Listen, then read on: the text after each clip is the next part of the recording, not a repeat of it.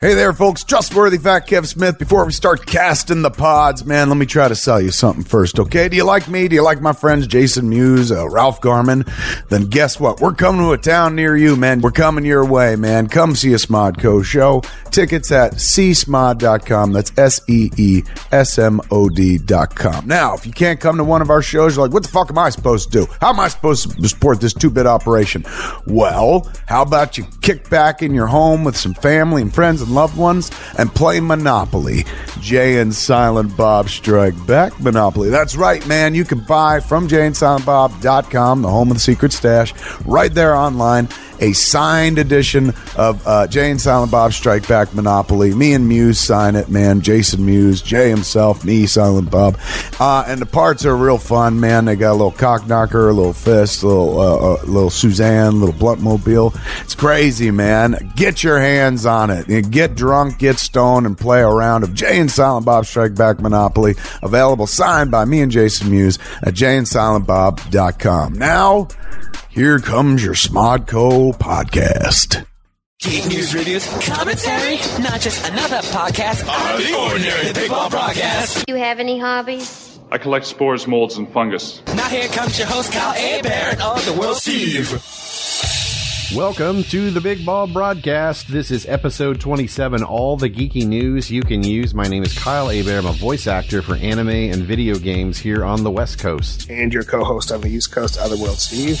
And this week, I'm back to being a historian. I am having what I shouldn't have right now. I'm drinking what's called a buttery nipple, which is butterscotch schnapps and Kahlua. No, Bailey, sorry. My girlfriend Ryder just corrected me. So those two things together make like a diabetic's worst nightmare drink, but it tastes so fucking good. Being the asshole I am, I would insist you have three or four throughout the show. See how that turns out. Well, yeah, but we just finished off the two bottles, so we're uh, not in one sitting, mind you. But if you hear like occasional ice cubes like this, And in general, I mute out when I hit the pipe. So you mute out. You shouldn't be doing that. Do you know where we're broadcast? yeah, but it's it's not as much fun than a water bong. The water bong from back in the old days that resonated. You could hear that from across the room. So I might have to go out and buy a new water bong. And use it as a tax deduction. Hey, this is important. This is equipment for the show. You know, I'm wondering in this day and age. And again, Massachusetts has medical marijuana. Yeah, so my, my nightmare with my uh, tech issues continues. We can talk about your tech issues too because you have them and we can just, we can document our, our list of woes. But, um, so a few weeks ago, my iMac decided not to ever boot up again. It would like turn on and then you have that little progress bar and it just hangs there and it never totally loads and then it just shuts off. So I take it to Best Buy Geek Squad. That's where I bought it. Got the extended warranty. It's still covered. They send it off to the shop. It comes back and it turns out they haven't done a fucking thing to it. It still does the same exact thing. So they send it back today. Meanwhile, I had uh, gotten um, some some some good income from some gigs. It's been a, a, a wonderful year, so I decided, you know what, I'm going to go ahead and get a new iMac. And when the old one comes back, I'll just put that in the bedroom. So I got the new one in place. So I get uh, while I'm out of town at A-Kon in Dallas. I get a voicemail from Best Buy saying your machine's ready for pickup. So I go uh, as soon as we get back from Dallas. I go there and check out. Uh, go to the Geek Squad little desk there and say, "Hey, I'm here to pick up my machine." And they go through their records and they discover that there's no there's no documentation proving that they even looked at the machine. So they plug in the iMac there in the store and verify that oh, it has the same exact problem. It looks like they didn't do anything. So that's a little bizarre. And they said they've actually had this issue before. So I don't know what's going on. It was weird. I sent the first one in and they verified that they'd received the machine. They were looking at it, but they couldn't, um, prove that it was mine. I needed to go into the store, I guess, show them my ID and, and all that and verify the information and, and all that, that it was my machine because they had like another name listed on it.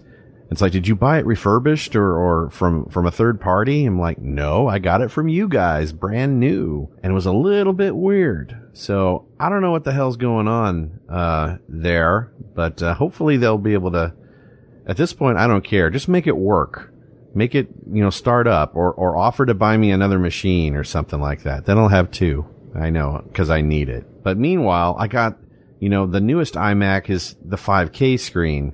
And I gotta say, it is beautiful, but for my old ass, I, uh, you know, want to make the, the font bigger, the, the, the, the size of the, the text bigger. But when you do that and you blow it up, it's no longer retina. It becomes kind of blurry. So that's the, that's the compromise. So I whipped out my old glasses that I've had for a year and haven't worn because I, I just refuse. I don't want to have to wear my damn reading glasses. And now I'm kind of forced to read my damn reading glasses. The progressive lenses that cost like $500 because the older you get, kids, your eyes will fuck you over. So get ready for that. But anyway, I guess the good news is I can see clearly with them on and I don't have to increase the font size.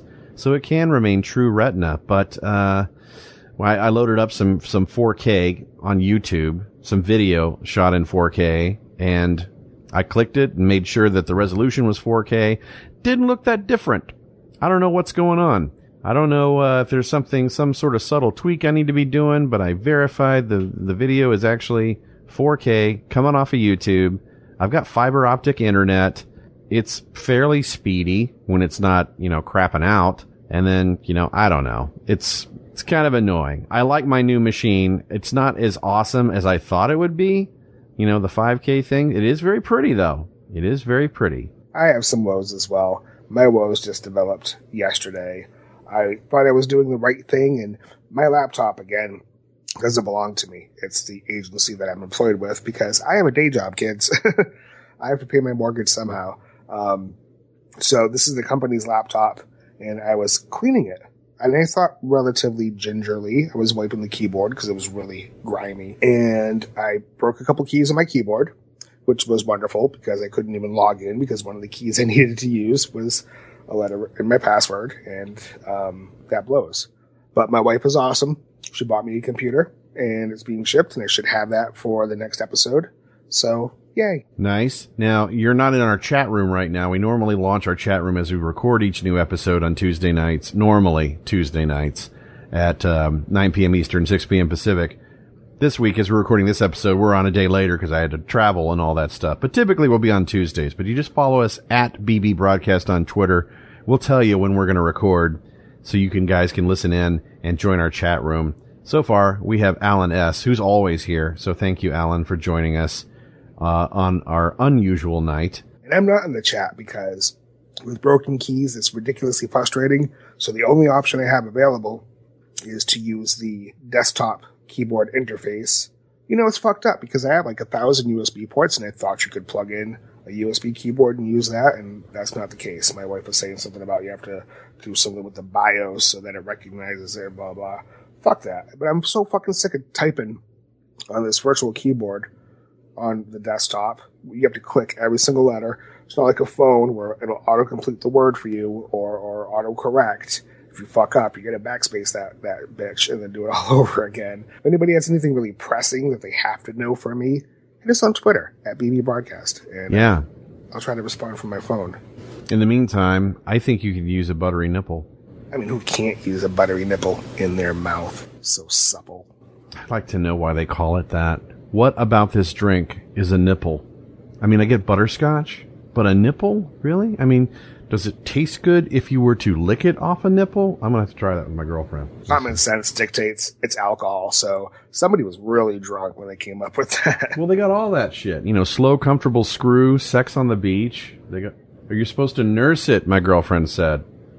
You're supposed to nurse it, hence buttery nipple. Ah. Can't pound her too hard. I don't know. Have you ever investigated the history of why alcoholic drinks have their names? No, but I, I would think again, you know, that the two go hand in hand, or gland in gland, depending on how inebriated you are. But I think alcohol and sex, and you go, yeah, you know, I gave her three of these, and then we had sex on the beach. Well, alcohol does lead to, to sex sometimes, but if it leads to sex on the beach, you're going to be getting sand out of places that don't see the sun and you'll be pulling it out of there for, for weeks. It's like glitter, right? But do you think about it at the time? Do you think, oh man, the consequence is going to be, you know, sand for the next week falling out of my orifices? No, you're thinking, I'm going to hit that. I'm going to hit that hard. So off topic, but yeah, as you can tell, maybe, you know, as Steve was gathering our, our stories for the week, he goes, it's a slow news week. And I said, whatever, we can pad with inane bullshit that goes on. We're checking to see who's really listening. Yeah, you guys on? Is this thing on? Can you hear us? Oh, hello, Beeg, and hello, Alan S. Oh, Alan S. is already here. But anyway, what what the hell is going on in geeky news this week? There's a lot going on. There, there were a couple of interesting things that came across my feed just as we were getting ready to launch. Um, one, I was pretty excited about, as I've been very uh, forthright about. Kung Fu Panda is one of my favorite animated films. It is a, a family hit in my household, and I dig it. Second one for me, not so much. Everybody else in my family loves the fuck out of it. But uh, we get the first still, the first official still from Dreamcast for Kung Fu Panda 3, which I don't know where I was. I didn't even know this was a thing. And um, got a couple new voice actors added to the cast. You have Bryan Cranston and Rebel Wilson coming on board. And uh, if you can't go and see the still right now, it's just it's all pandas. It's a family of pandas. So yay! It looks like Po has been reunited with his family. Nice. Uh, and I haven't seen this still yet, but uh, I'll give Kung Fu Panda three a shot. I I also was not wowed by the second one. I love the first one. It has a little sentimental value to me because that's when my my daughter first came to uh, to live with me long term. Uh, when that came out, that was that had just debuted in theaters. We saw it in IMAX 3D and it's like a special bonding experience. It was it was it was pretty darn awesome. Um, so my girlfriend Ryder just handed me. Uh, she looked up on Wikipedia the history of the buttery nipple or slippery nipple, but this caught my eye. There's a variation called a shitty nipple, which is made up of grappa and Irish cream liqueur, or a Caucasian nipples, white sambuca, and Irish cream. I was Wow. going to track these into it. It's unclear who concocted the slippery nipple or named it. Evidence suggests it was originated in the 1980s during a period of renewed popularity of cocktails and mixed drinks. Or in a renewed period of popularity of cocaine in Studio 54. I think, yeah, it's coke and hookers. It just goes back to that. It's like 42. Everything just comes back to coke and hookers. Coke and hookers. That's right. Chris Hemsworth, of all people, has been confirmed to play the receptionist in the new all-female Ghostbusters movie. In other words, he's the new Janine. Ghostbusters, what do you want?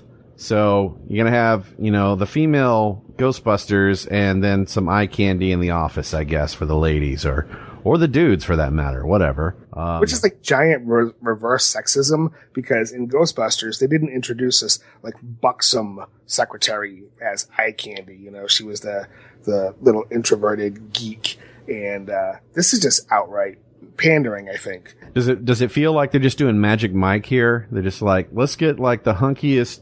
Let's just get Thor because there's girls like it. And maybe they. What if they pitched it to Chris Evans and he said no fucking way, and they said let's just go down the list.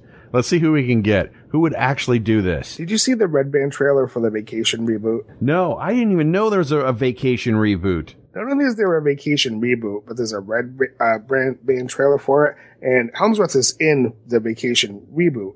And the only scene you get to see in this uh, wonderful trailer is um, him wearing nothing but boxer shorts. And the impression is he has a tremendously huge schlong, and he's just talking, having this very casual conversation while inadvertently thrusting his pelvis into other people's faces with this, again, tremendously huge dong. So, My girlfriend welcomes this. So I think we're probably going to be Googling that trailer afterwards, I guess. Oh, she's seen it already. Okay. see, she's seen it and she hasn't shared that with you. So, Well, no, I don't think she's going to think I would find that terribly interesting. I mean, if there was a hot chick, she'd show me. But as it is, again, I'm completely in the dark. I had no idea they were doing this. They have Chevy Chase? Chevy Chase is in the beginning. Okay, all right. Chevy Chase, I guess, is the, um, he's the dad in this film and it's his son, Rusty, who's going on this vacation with his family. There's a lot of instances that parallel the first movie. As a matter of fact, they intentionally go to the hotel that they stayed at where uh, Chevy ended up swimming in the pool with that very hot ex of Billy Joel there. But they go back to that same place and, and I guess they kind of have a conversation about what went down there and everything. So anyways, we're, we're get, kind of getting away from the Ghostbusters thing. But yeah, they're certainly bringing him in as eye candy. What I found interesting in the Variety article is they talk about how the producers approached him very, very early on in development of this film and asked him to come on board. And he looked at the script and he just felt, you know, there wasn't enough for him, so he passed.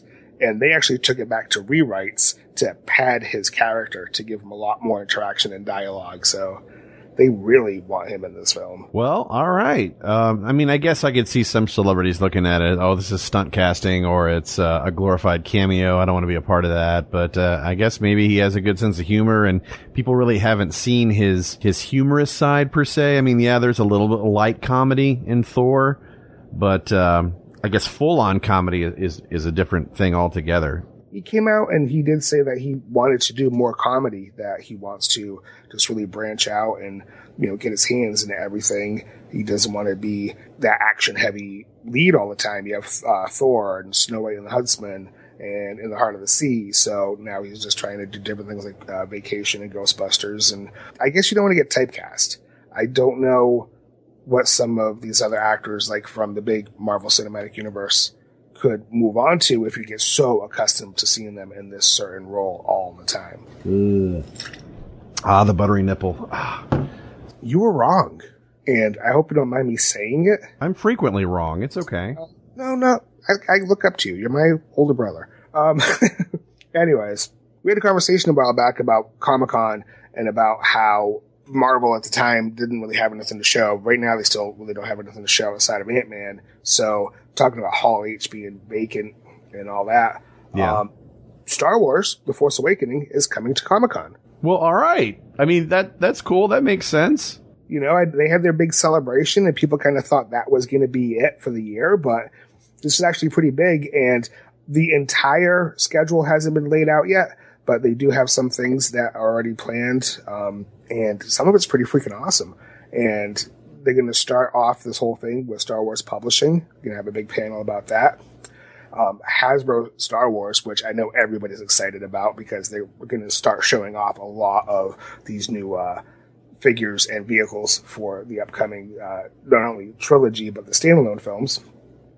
Um, you have uh, EFX panel, which of course has got to be really fucking awesome. Uh, Star Wars collectibles, all kinds of stuff.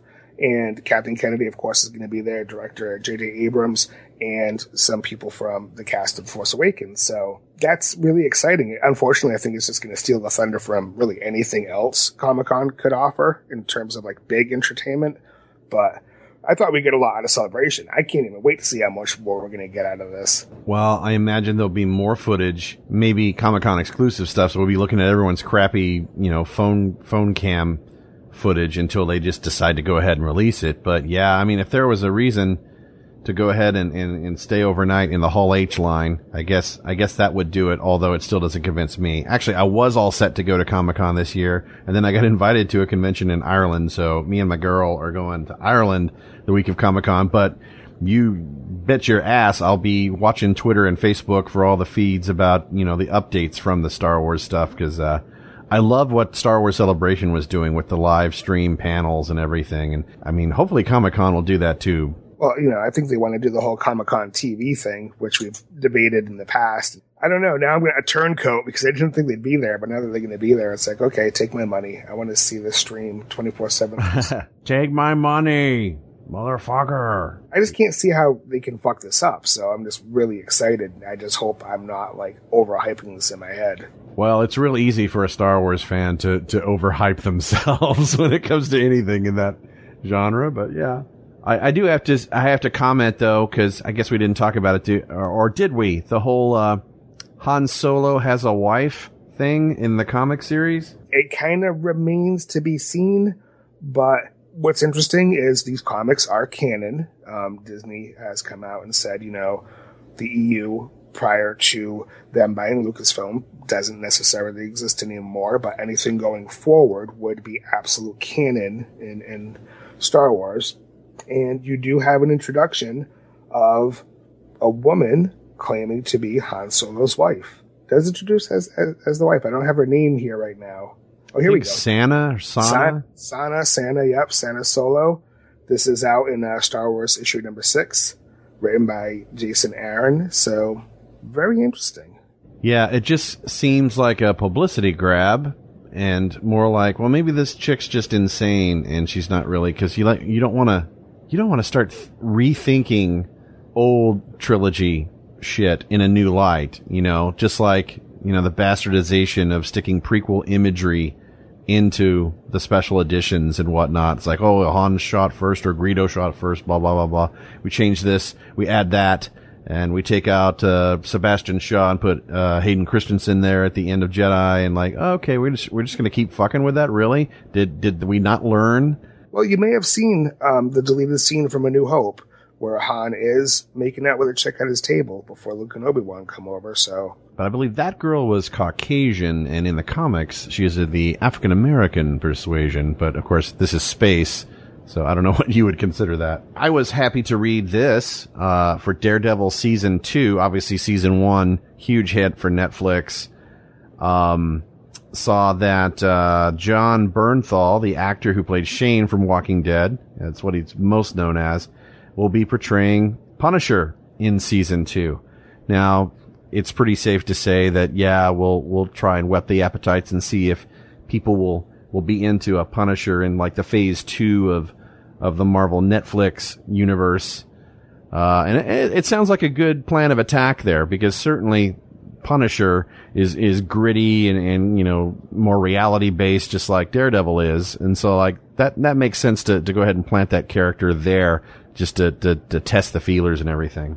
I agree. I actually couldn't agree more because, uh, as you said, he's a very grounded character. He doesn't have any superpowers and doesn't necessarily regularly associate with super teams or anything. So I dig it. From what I still haven't seen Daredevil on Netflix, um, but the the response from what I've been hearing is overwhelming, and um, it, because it's dark, because it's gritty, because it, it's grounded. So I think that's brilliant. Mr. Haru in our chat says it's amazing how Punisher will be played by an actor who was also trigger happy in Walking Dead. That is very true. What I don't like about um, Daredevil season two is uh, their showrunner is making this. I don't know how to explain this to our, our listeners. It's this very obscure Japanimation movie film that came out a long time ago. I had a copy on VHS, a bootleg of a bootleg of a bootleg called Akira. I don't know if anybody knows what that is, but apparently it was this Japanese film that came over to the States and then some people got to see it. Well, there was talk a few years ago, Leonardo DiCaprio was going to uh, produce this huge epic live action retelling of this film and that petered out. And I was actually really happy about that because as much as people talk about Alan Moore's uh, Watchmen being unfilmable, I think Akira is really the ultimate unfilmable film. It was beautifully, beautifully, beautifully animated. I don't think a lot of that can transition over as a live action film without just either looking silly or feeling like pandering. But apparently they're working on doing this and making this a thing again. Off and on through the years, it gains steam and then it disappears. Same thing is going on with Robotech. They're trying to, you know, they had Tobey Maguire attached to a live action adaptation of that. That got put on the back burner yet again, uh, because the studio, I believe Warner Brothers has the right, the cinematic rights to it. Um, same sort of thing where it's like, we're going to do this anime movie. Oh, not really. The, the, live action version of these anime classics. And would it be the incarnation that was about to uh, proceed with filming where you had westernized everything, you know, new Manhattan instead of new Neo Tokyo and, you know, Americanized characters as opposed to Asian characters? Yeah, it was like Chuck and Chris instead of Tetsuo and Kaneda. Canada. Yeah. Chuck and Chris. I like that. Chuck! Unfortunately, the Hollywood Reporter is reporting that Andrew Lazar of American Sniper and Leonardo DiCaprio are still producing this, so it, it still doesn't smell too good. This is back in 2012 when, when we thought this was coming out. So here's an announcement in, in 2015 hopefully by you know 2018 they'll be like no we're not going to do this you know i've seen the anime movie you know many times through the years Alan S says it covers like maybe a third of the original manga. So I guess you really do have a point that it is an unfilmable. How are you going to consolidate that into a movie and not a mini series or a series of films? I guess you could do that too, but to me, it just seems way too late. There's, I think, more recent properties. I'm not going to say better, but certainly more pre, uh, recent things that would probably resonate more with with uh, the Western audience than Akira. Um, I'm afraid there's probably a generation that's totally missed out on it. I remember the first time I saw it. I was in uh, a room at a uh, convention that no longer happens in Dallas called the Dallas Fantasy Fair. And anime back then in the in the 90s didn't get a lot of uh, a lot of love back then. It was it was relegated to you know third or fourth generation VHS, you know, with tons of snow, digital snow on the screen, and you know subtitled or sometimes raw Japanese. But they they got a copy of Akira, and it was jam packed in this tiny room. This panel room with uncomfortable chairs and everyone's watching a tiny 19 inch monitor and I remember almost falling asleep, maybe because I was uncomfortable and that I don't normally watch anime in Japanese and I'm trying to read the little tiny font uh, of the, the, subtitles and everything. That's like, some sequences are, you know, spectacular, beautiful animation and everything. And it wasn't until I saw it again later that it's like, all right, you know, this is, this is really cool, but, you know, would it ever translate accurately or satisfyingly, if that's a word, uh, into the live action realm because anime to this day is is you know you can have anime inspired sequences in films, but uh, to to actually base it, it's been nothing but disaster so far. They did a re-release. I, I don't remember when it came out, but it's a steelbook re-release with Johnny Yong Bosch as Kaneda, and that's a wonderful DVD. And and if you don't have it, run out, pick it up. Um, or order it from Amazon. But there's a great making of documentary and it shows you how the animated film was made and how they did things very differently for this movie about how they practically doubled the frame rate um, to have really smooth animation, how they meticulously animated the character's mouths to match up with how the voice actor said they filmed the voice, voice actor's mouths. Mean, nowadays you would do that as points for CG and do it in post later but the animators use those reference points to get the mouth movements all really perfect and everything. So I think if you watch that, you end up with so much more appreciation for the animated film that you would kind of think like I do. It's kind of a mockery to make this live action. Yeah, I remember seeing that like back in the day. Suncoast Motion Picture Company was this great video store chain, and I remember seeing Akira Production Report. That was the making of thing. Is that what they just put on the Blu-ray or the DVD? I guess. I'm assuming, yeah. Yeah, that that was pretty interesting to see all that. And I haven't, I haven't, um, God, I haven't seen the '80s dub in so many years. I think I had a VHS copy of that. Do they have the the, the old dub as well as the new dub on the same disc? No, just the new dub. Ah, okay. It's like we we don't acknowledge that old one, which is tough, you know, because you had greats who, who were probably, you know, making a, a name for themselves at the time, like Bob Bergen um, voicing characters on the original Akira dub. Do you have a problem necessarily with when people update things, bringing in different people to do that, or do you think it has to be true and you should probably retain as much as that original cast as possible? Well, I see things from from two perspectives. There's the business perspective when they want to branch out and try something new because they they want to think outside the box, but that rarely works. And then there's the fan perspective where it's like, hey, I heard this cast first, and you know, if you change it, then you know the show is shit. Uh, that's certainly true in the anime fandom when you have multiple dubs or or multiple series of uh, you know the same characters done by different casts. You know, whether they're done in Texas or L.A. or Canada. And then the fans just, you know, r- reading the riot act because they dared change things and, you know, sometimes it's a money issue or the actors aren't available. They don't want to do it or they're no longer alive or, you know, just, you know, XYZ laundry list of reasons why the original cast members, uh, aren't asked back or can't come back to the whole thing. And the fans are like, well, screw this. I don't want to, I don't want to be a part of that. And, uh, I guess the Twitterverse kind of erupted when you saw, uh, the new Powerpuff Girl cast uh, listed three relatively unknown uh, voice actresses that you know I, I, say relatively unknown because I'll, I don't know who they are. I um, but I know it's not the original uh, cast from uh, the original Powerpuff Girls, and and fans are making a big stink in social media about you know and, it, and it's controversial. It's like is that is that shitting on the new actors and not even giving them a chance.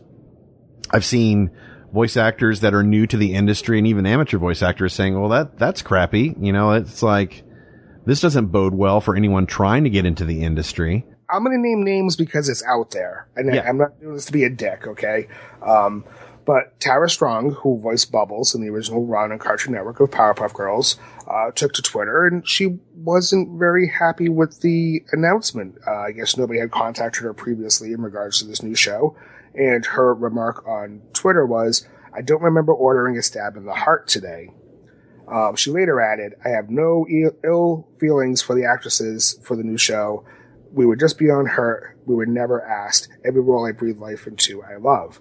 Um, and I saw social media kind of erupt in both directions, and I found that kind of surprising. And what I saw was you had a good 50% saying, oh wow, that's really fucked up. You know, I can't imagine Powerpuff Girls without hearing Tara Strong. And the other half were like, really, who the fuck is she to bitch?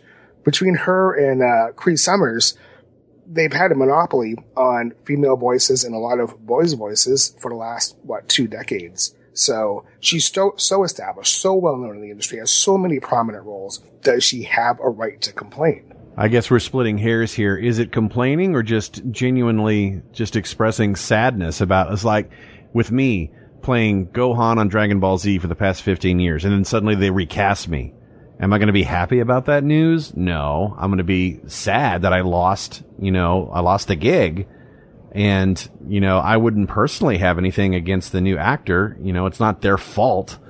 Uh, but you have the studio, you know, calling the shots and it's like, hey, we're going to do something different.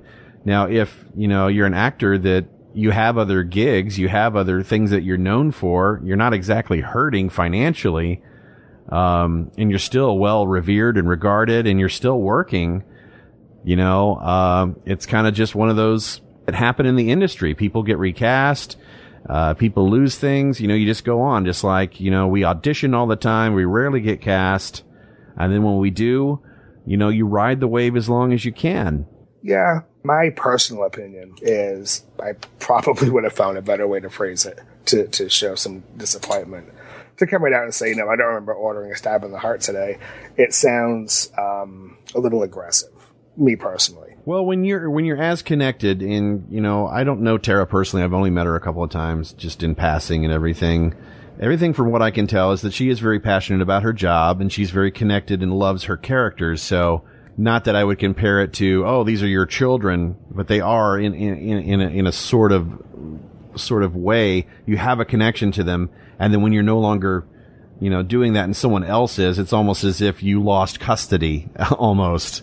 I mean, I could relate to being upset about that, but yeah, in the social media age, things can be misinterpreted or com- taken completely out of context. And then suddenly, you know, if she's favoriting tweets that are very aggro and she's not saying it herself, does that really mean that, you know, she's more than just sad? She's actually angry about it because she's, you know, favoriting or retweeting the fans going, you know, hey, I'm not going to watch this because old cast or die and all these terrible things. It's like, I hope the new cast dies in a fire or, you know, really extreme shit, you know? Yeah, and I'm certainly not calling her out on this. I'm, I'm certainly, you know, playing devil's advocate and kind of presenting the, the other side here. But, you know, I, I, I think she's going to have continued success regardless. And uh, God bless her for that. Yeah, yeah. She's managed to find success being, I mean, uh, I saw someone on a thread on, on Facebook saying that she actually wasn't the original Bubbles from the original pilot. She, she came in and did that. And she's certainly, you know, with Harley Quinn, she's Har- Harley Quinn now, but Arlene Sorkin was Harley Quinn for the animated Batman series and everything. And for whatever reason, either financially or creatively, Arlene Sorkin isn't Harley Quinn anymore. And she's the person doing the replacing. So I don't know if she's taking that into uh, consideration or not. Now, that's interesting. I mean, we we had a, a case where, on, again, it go, going back to Dragon Ball Z, where the first instance of seeing older Gohan was future Gohan in in the Future Trunks special, uh, or Ultimate Gohan, and that was originally Dameon Clarke, who, voices Cell uh, on Dragon Ball Z. Uh, I came there just a few months after that movie came out, and then I got cast. And I'm sure that was awkward. It's like, why you got this different different guy doing Gohan when it was this person over here? And then, of course, it's confusing too because there's the Canadian cast or the Canadian dub of that show, complete different set of actors. Uh, and then they do that again with Dragon Ball Z Kai, currently on Adult Swim, um, where you have, you know, maybe three or four of the main roles that are different. And fans are like, I don't want anything to do with this because I grew up listening to a certain thing. So you have that fan connection, you know, going on once again. You know what though? It's Kai. Thank you, thank you, thank you for removing 85, 90% of the bullshit filler and kind of giving it to me quick fix, kind of like DBZ abridged. I, I appreciate the fuck out of that. I don't care if you got fucking a team of trained monkeys doing the voices at this point. As long as I don't have to sit through 30 hours of this planet's going to explode in two minutes. For everyone that complained about that, they're they're quick to go. Oh, well, I prefer the original to Kai. It's just like everyone just going off on uh, the original score, uh, not the original score, but the dub score, saying like, "Oh, this is terrible. This is awful." And then then you know Kai comes out. It's like, why didn't they use that guy again? Like, well, you know, they'll. I guess fans will always have something to complain about. And I'm sure you can still hit conventions nowadays and still buy Faulconer's score. So, you know, you're not missing out on anything, kids. yeah. We want you guys' opinions too. You can always email us, thebigballbroadcast at gmail.com. Uh, tweet at us at BB Broadcast. We'd love to get your feedback on all of these stories. Speaking of tweets, that's a wonderful segue. I wanted to throw this in real quick. Um, Chris Weitz is writing the, the Star Wars standalone Rogue One. I thought this was really interesting. He took to Twitter and he hit up Neil deGrasse Tyson and he said, Dear Neil Tyson, I'm writing the Star Wars standalone Rogue One. Have a brief astronomy question for you. Sending you this Twitter Hail Mary. And deGrasse Tyson immediately responded and he was like, happy to assist. He's like, especially when the cosmos is the artist's, artist's muse. What's the question? So you have a little bit of collaboration here with the standalone Star Wars film. That's pretty awesome. I, I think that's really cool. Kind of certainly lends lends a little bit of credibility to that fantasy universe. Any Batman readers out there? Steve, I know you're not a DC person, so it's easy to kind of predict what your opinion on this will be. but um, anyone reading the new 52's Batman uh, series, I'm behind on it, but uh, I really do like it. Um, Scott Snyder, excellent writing, awesome art from Greg Capullo, uh, or Capullo, whatever. Batman 41, currently on comic store shelves and available digitally, uh, showcasing Jim Gordon uh, donning the bat suit, stomping around in like a mech type armor, and also a new costume that looks like very Batman Beyond inspired. Uh, quoting from Blastr.com, it says the new all black outfit features a bright yellow outline of the bat symbol, but no cape. And uh, from what I can see, Gordon doesn't wear a utility belt per se either, but rather something that looks like a gun holster um, for what looks to be a taser or stun gun. Um, that's different. I mean, you've had everything from like Batman has a son, and then his son is going to be Robin, and then what, and then what, and then now we have Jim Gordon uh, taking the mantle. I guess it might make sense if I were were caught up and we're reading why the hell Jim Gordon is is a commissioner now, or not commissioner, but actually taking the Batman job from Batman. And that's the one thing that made me do a double take because I'm just I'm so lost. I don't know what the fuck's going on in DC's universe right now, so I don't know why this is happening so it really doesn't have an impact on me. Um, little side note though, I did just very recently watch Batman vs. Robin. Um, as I've said before, the DC animated films are wonderful. They're head and shoulders above anything Marvel's brought to the table to date. Um, very interesting, very um, graphic. Graphic as fuck. It's rated PG 13, but I wouldn't let my kids watch it. Not when you're watching hearts get ripped out of people's chests and arrows to uh, decapitations and stuff. Um, but great flick. I will say if you're going to watch it, um, get the previous one, get Son of Batman and watch that first because they certainly um, do go back to back. You, you really have to watch them both to know what's going on.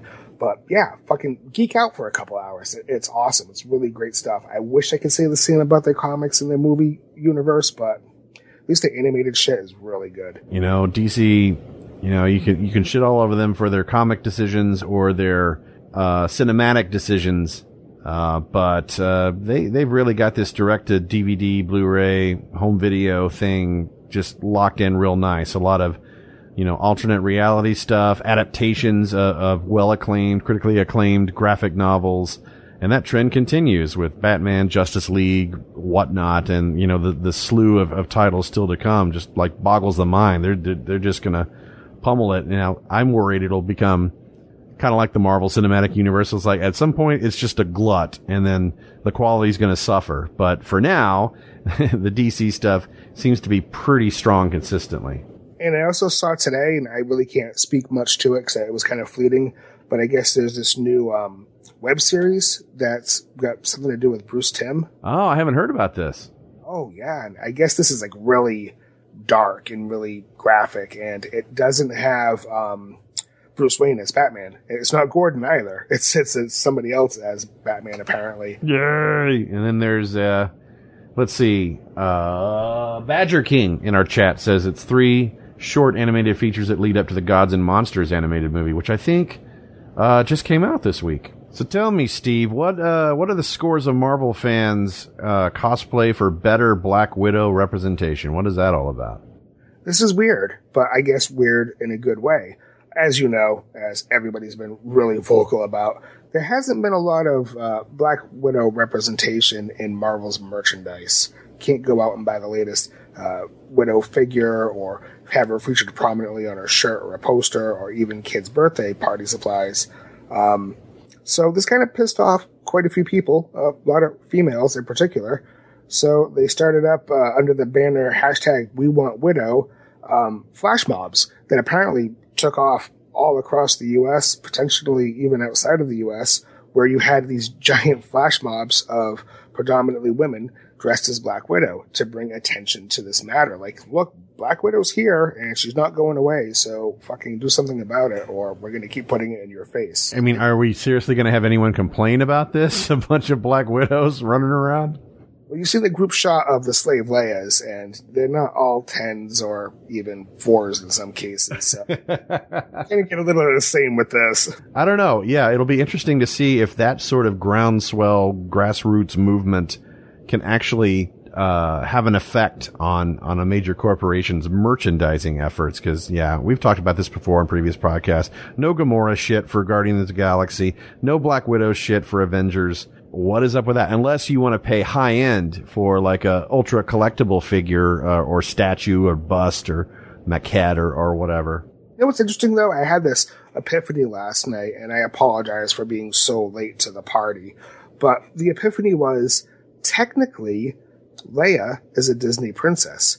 So I wonder how Disney plans on capitalizing on that. Yeah, and like if they're going to get, you know, the the Force Awakens new female characters, are they are they going to get the merchandise love too? I guess we'll find out when uh, the Star Wars uh, launch day happens. You know, two or three months before Force Awakens hits theaters. The whole debate just a couple weeks ago about why you don't see characters like Widow and Gamora out there is that you know Disney's already they're making their bread and butter on catering to the princesses. They already have that girls' market completely cornered. So that's why they really don't give a fuck about the extra money and effort going out into that. So it would be interesting if you brought Leia in as a Disney princess. Why not? Right? Give her a, a direct to video, uh, video, direct to DVD, standalone movie, kind of set up like Aladdin or something or Sleeping Beauty. Why the fuck not? Let's just have a sequel to the holiday special and have have her sing again. Coked out Fisher. Uh, what's she doing nowadays? Oh, she goes to cons. That's right, and uh, she takes pictures with her French bulldog or something like that. I hear she sticks her tongue in people's ears and shit. Like I'm not even kidding. Like she does like really bizarre shit while getting pictures taken. Throws glitter all over fans too. Have fun. Why the fuck not? You know, you're Princess fucking Leia and you're not going to live forever. I could see that on a shirt. I'm Princess fucking Leia. I could see Carrie Fisher actually wearing that. Just taking a big drag off a cigarette, like, hey, what do you want? I say right now, that's TM, Otherworld Steve. Contact my attorneys. J.K. Rowling, you know, who I guess thought everybody thought she retired after the last Harry Potter books. No, she's still writing shit.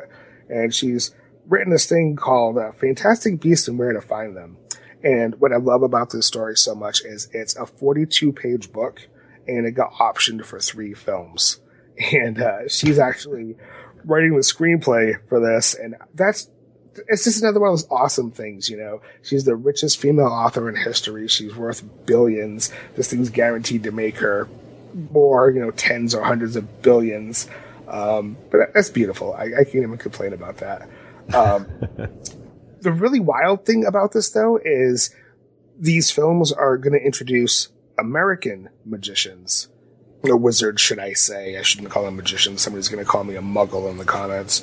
Um, but they're going to be showing American wizards. And there's a school uh, very much like Hogwarts in the U.S. And I guess these events take place about 70 years before the Harry Potter novels. Um, so a lot of people are very excited about that. And I'm just thinking, oh man, that's just waiting for a, a theme park in the Midwest at some point. Yeah, you've got um, you know, the Harry Potter world, uh, you know, making gobs of money for Universal Studios in Florida.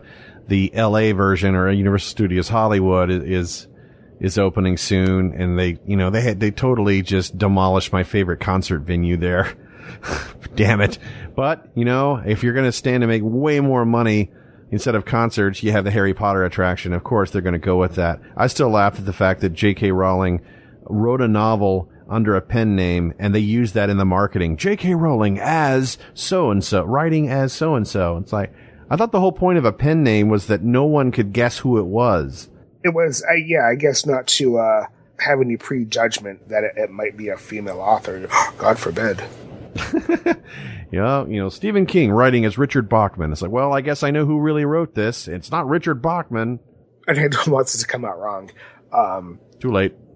yeah, you know, we talk constantly about all this sexism and, and, and, about how you know you don't have that equality in in the film market. There, there's something last week with an actress who uh, didn't get cast in a role because she was too old, even though she was about 30 years younger than the male lead. There's this really disgusting double standard in Hollywood. I don't know if that necessarily translates over to books or, or fiction in general. You know, I think you, the sex of the creator of the, of the work isn't imposed upon that work, if you know what I mean. And going back to the original thing, you're, you're talking about, you know, American muggles or wizards. Um, that's kind of funny considering the, you know, the film crews and everything were hundred percent British. We're not going to cast any Americans or, or anything in, in, the films. Like everything, this is a British property. This is British this, British that. And then now it's like, no, no, we got to think global market, man. We got to feature Americans. Back in my heyday, um, I was quite the anime snob. I, uh, I was able to write for six different uh, various anime publications and got to really abuse the fuck out of a press pass at a lot of conventions. So I get to sit down and I get to talk to a lot of Japanese creators and a lot of Japanese uh, studio owners. And one of the first questions I always had was, do you have any concerns about globalization? Do you have any concerns that, you know, some of the properties, they're too regionalized and, and people won't get the jokes or, or the parodies in other borders. And, and they all answered emphatically, absolutely. Absolutely. We're, we're certainly introducing more Western elements into what we're doing and, and trying to keep the jokes a little bit more generic on a, on a more global market because once that money starts coming in and you see that people are lining up waiting to hand that over, oh yeah, what, what do, what do you want us to do to make this more appealing, more appetizing? We'll do that. So I can't blame them. You know, I can't blame Warner Brothers. I can't blame J.K. Rowling. And it's, it's supply and demand. Nobody's getting hurt. It's not Fifty Shades of Grey. It's not Twilight. So knock it out of the fucking park. Well, that's true. I guess you could say, oh, it's ruined my childhood by them doing this. Like, you know what? The version you have, it's still there. So embrace it. You know, it's a little different for the Star Wars kids because, you know, we can only get, you know, at least for now, we can only get the pristine version of the, you know, special editions. But in, in general, you know, your version of Ninja Turtles, your version of this, that, and the other that you grew up on, it's still there, no matter what Hollywood does to it. Well, it's funny every time I hear that the Turtles come up. I was very fortunate to hit the ground running with Turtles. Black and white pulp comics by Eastman and Laird. Um, really gritty, like I said, Metallica t-shirts, no different colors, um, it was great. It was fucking awesome. And then what came out as the first cartoon series in the 80s was an abomination in comparison. I mean, how dare you? That destroyed everything I knew of the Turtles and then some. But it made so much money. I mean, the show made money, the toys made money, everything related to Turtles at the time made gobs and gobs and gobs of money. And no matter how attached you feel to a product, the creators in a lot of cases and the studios certainly don't have an attachment. If they can make money by manipulating it somehow, you're fucking straight they're going to do it. Godzilla. So Japan is finally embracing the kaiju king after what, 60 years of existence? 60 years of existence. Wow. I mean, that's long before my time. So they embraced it so much that the civic leaders in Tokyo this week um, are making or have made Godzilla an official citizen of Japan. Which is a, a strange honor considering he's destroyed Tokyo over and over again for 60 years. Absolutely. But isn't it funny how we're talking about we'll do whatever it takes to make tons of money? Um, and this announcement, of course, is on the heels that for the first time in a decade, Japan is making a Godzilla movie for release next summer. So they're going to say for those who didn't like the new Godzilla, and unfortunately, there's a lot of them that didn't. I, I personally love the new Godzilla, but um, if you're going to have the original, you know, filmmakers and everything, it's like Toho Studios or whatever. They're going to be like, all right, we're going to show you how it's done. It's not that version, and it's not this version. It's this version. I forget which movie it was. It was one of the more recent ones uh, produced in Japan. They had the real Godzilla kill the Americanized uh, Matthew Broderick Godzilla, and I thought that was brilliant. Well, hey man, time has flown by. It's uh, it's just about that time. But um, Steve, thank you as always for digging through the the bowels of the internet to find our stories, and um, thank you guys to listening to Smodcast.com or iTunes or SoundCloud, wherever you're finding our our episodes. Spread uh, the love far and wide. Shout out once again to Alan S. Badger King, Eric 17, Mr. Haru, uh, for all joining our chat room. If you want to join the chat while we record our episodes, we basically take every Tuesday night at uh, 9 p.m. Eastern, 6 p.m. Pacific, and um, we'll have the links and everything you need to know to join our chat. Uh, just follow us on our Twitter feed at BB Broadcast. Uh, that's it for now. Until next time, this is Kyle Hebert. And this is Otherworld Steve. See ya! Special thanks to Will Wilkins and Jason Peer. Music provided by Zero Reynolds. Follow us on Twitter at BB Broadcast and email thebigballbroadcast at gmail.com.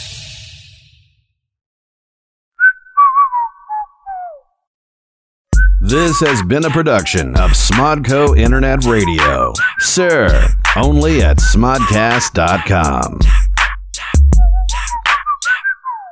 Hey, Babblers, it's Ralph here. You know, usually you can find Kevin and me at the Improv in Hollywood, but we're also taking Hollywood Babylon on the road this summer, so we might be coming near you.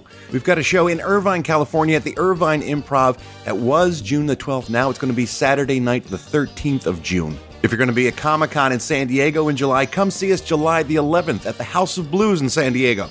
July 25th, we'll be in San Jose, California at the Improv. And Hollywood Babylon is going to be closing out the summer August 29th at the Empire Theater in San Antonio, Texas. For information and tickets, you can always go to seesmod.com for Babylon and all of Kevin's other podcasts. Check it out.